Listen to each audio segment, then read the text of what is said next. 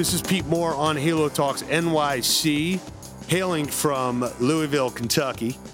My new friend, Rachel Zabonick, who is the editor-in-chief of Club Solutions, Peake Media, the uh, providers of, of five uh, strong publications that are going to make you smarter and better. Rachel, welcome to Halo Talks. Thank you very much. I'm happy to be here. Excellent. So um, why don't you first give your background on yourself and then background on the company, and then we'll talk about all the reasons uh, for uh, for being a part of your uh, network, uh, whether that's on the uh, you know on the publication side or also some of the leadership summits, and uh, you know how you're an important part of the puzzle to making sure this industry continues to grow and proliferate. Yeah, happy to.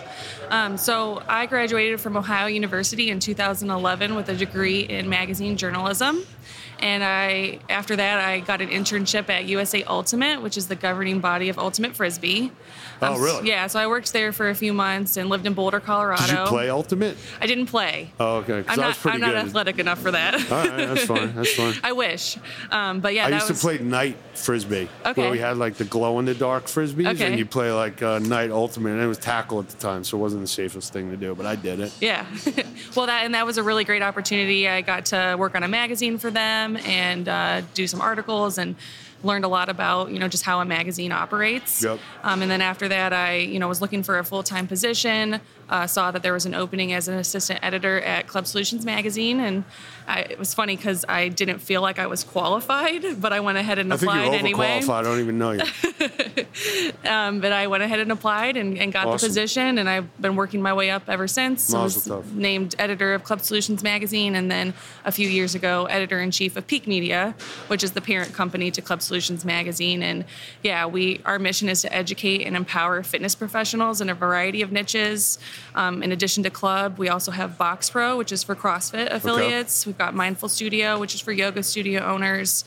We've got Campus Rec for Campus Rec professionals. And then our newest publication is Community Rec Magazine, which is for the nonprofit community recreation space, including Y M C As and J C Cs. Got it. Is this all um, a monthly publication on each one? Uh, Club is the only monthly. The authors are bi-monthly, so every other month. Gotcha. Okay. Yeah. I always mess up bi-weekly and bi-monthly, but I think I'm getting better now. I mean, at forty-six, I think I figured it out. Um, so let's talk about Club Solutions, how long it's been around, you know, what you get out of it as, you know, being uh, creative, innovative, saying like, hey, this is worthy of a story, or yeah, hey, this might be something that I've heard about before that, that didn't work. So, you know, in a sense, as the editor-in-chief, you're kind mm-hmm. of somewhat of like a tastemaker, but you also yeah. want to be ubiquitous, and you want to say like, all right, I want to give a, you know, the freedom of press, yeah, uh, you know, you know, uh, dem- you know, democratized, if you will. So talk about how you kind of toggle between the two and like what your passion is and where you see things that you say like, not only do I think that's a cool product, but I actually want to write about it because yeah. it gets me excited. Yeah. Well, I think what makes Club Solutions Magazine really stand out in the industry um, against some of maybe the other publications is that we really lean on our readers as the experts. Like, we don't necessarily consider ourselves to be experts. Okay. Um, so I really lean on the connections, our advisory board, um, the connections I've made over the last seven years to kind of tell us what they're seeing and what they're doing really well. And then the publication is truly a reflection of that. Um, so I, I don't know if that's kind of... Yeah, no, no, yeah. I think that's right. You know, the one thing, um, as I mentioned, I'm forty-six years old, and I really like to pick up a magazine. I like to pick up a newspaper, yeah. and I'm, like, so sick of, like, scrolling through my phone. I think I'm going to get, like, uh, thumb arthritis or something. Both of my thumbs are going to fall off. I'm just scrolling uh, in my eyesight. So, you know, from Club Solutions, when, you, when you're doing a monthly publication... And you know, like, everyone's, like, so real time with, with mm-hmm. you know, articles. How do you continue to stay, like, um, authentic, if yeah. you will, and say, like, look, we're gonna, you're going to wait till the end of the month, and this news is still newsworthy? Yeah. Well, it's funny. We just did a reader survey, and the majority of our audience prefers print. Yeah, so it's so still extremely valuable. Surprised. And, you know, it's... there. I've read some research recently that's that's found that people who read um, things in print actually retain it better. Mm-hmm. So, you know, it's but people still really like it. The one thing I also like about print is that I don't need a password to get into yeah. it. You know, because yeah. I'm like uh, password one two three four. It's like I, I keep I hate the forget password button all the time. It's kind of annoying. So, what are some of the things that you're seeing either at the show here or that you know you've come across that you're like, I've looked at this before, or like enough people are talking about this where yeah. I know like uh, there's about to be a tidal wave, and you're kind of seeing yeah. it and re- and writing it about it firsthand. And I'll tell you a story after that. But like, how, how does it? How do you get conviction about something and say like, hey, I want to be the one to write about this because I know it's going to be big, yeah. and I want to be able to kind of say like, yeah, I told you so. Yeah. Well, um, I was actually just talking to Mary Frank, who works for Cincinnati Sports Club, and we were talking about um, facial recognition recognition technology, right. and I'm definitely hearing a lot more about that. Okay. Um, and they're using it in a lot of unique ways. Um, for example, they can tell, you know, they can use payroll through it. So if you have an instructor who's working at your club and they get paid, you know, for having fifteen people, and then they get paid for going beyond that yeah. head count, that ver- facial recognition technology actually automates the process for them. Um, I know active for the club- members that are coming in, you're saying, or for yeah, okay, gotcha. Yeah. And so um, I know Newtown Athletic Club is doing that as well. Active Does it, is it cost effective for a club to, to put in a system like that? I'm not sure about that. Okay, but I definitely am seeing a lot more club operators pursuing facial recognition technology for a variety of reasons. I did manual facial recognition the other day. I just went up and I put my face against a glass door, and the woman recognized me and she let me in. So I'm still trying to go manual and go on print. Um, so so what spawned Peake Media to go and, and basically try and segment further and almost, you know, I don't know if nichetize, but like create in, in, incremental niches when, um, you know, you could have said, okay, look, we're just going to kind of expand yeah. Club Solutions. Do you feel like... Um, when you're sp- like when you're speaking directly to like a tight audience, like mm-hmm. it resonates more if you're kind of yeah, like I think really the content, focused on them. Yeah, the content's a lot better because mm-hmm. you can really narrow in on specific areas of interest and need. Um, so that's kind of one of the reasons that we wanted to do that. So what are you seeing from um, you know, now you've got, you want to just go through all the publications real quick? Yeah. So you got you got Box Pro, which is going to, to the CrossFit. Yep. Market. You've got uh, Mindful, which is going, what, Mindful? Yoga Studio. It's Mindful Studio Magazine. Mindful, and it's for Yoga Studio, okay. Studio owners and operators. And then what, what's the, the the other one?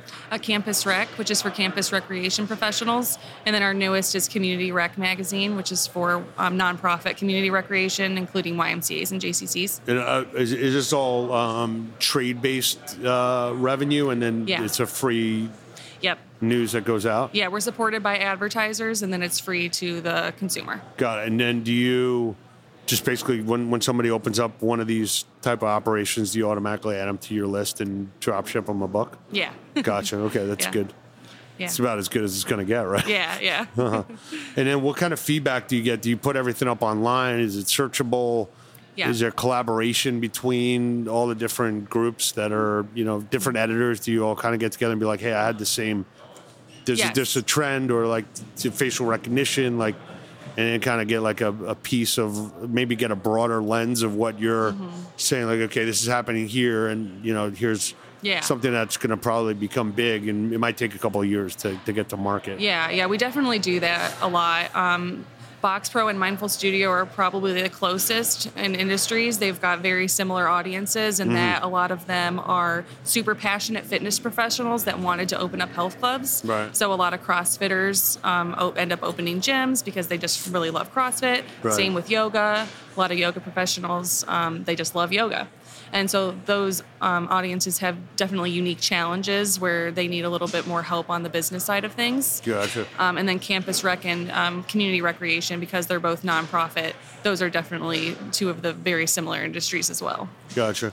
Um, I always find it interesting to, you know, take a step back and, and actually read trade magazines from different industries. Yeah. Uh, in order to see like what's going on, because I, sometimes we get like so enamored with like what's going on in our little box that we don't really realize that, you know, we're in the consumer services. So you should be really reading about like what are hotels doing, what are airlines mm-hmm. doing, what are yeah. restaurants doing, because a lot of these groups have a lot bigger budgets and are probably mm-hmm. on the front end of something. Mm-hmm. But, you know, you can make all the analogies that there's no reason why. I passed by this awesome Audi dealership the other day when I was in Orlando, and I was like, man, that could be like the yeah. m- most beautiful Gold's Gym yeah. I've ever seen. It's got five hundred parking spots. It just happened they happen to own all the cars. Yeah. And it's just beautiful glass and lighting. And I was like, wow, this is like, that. that's what the future should look like. Yeah. And then, um, so so how do you, do you kind of cross-pollinate certain articles between the different publications, and what's the communication like internally? Yeah, so we definitely do that sometimes. Um, and then in that case, um, one of the editors would just say, hey, this is an article that might be really good for your audience, and you're free to take it and tweak it so that it's, you know, perfectly matches the audience, and, and go from there. I mean, we're all, we work really well together. There's not, you know, any like negative competition or anything mm-hmm. like that. So it works really well. And if someone wants to get into this profession, mm-hmm. um, you know, on, on your end, like loves the industry and says, okay, I'm in, you know, journalism and, mm-hmm. you know, who, who, who's part of the company right now? How do you recruit? Do you use like any kind of like independent independent reps or independent, um, I don't know, what would you call them? Freelance writers, I guess would be the right mm-hmm. terminology. Yeah. You know, how, how do you manage that? And how do you find interesting people to say like, hey, why don't you either write an article for us or maybe come work for us? So how does that process yeah. work? We're actually a really small company. We only have fifteen employees right now. And our editorial staff is, we've only got five writers, including me. Okay. Um, for all five publications. Oh, wow. Um, so we collaborate a lot. Um, but yeah, if anyone's... Do you have a, do you have a pen name?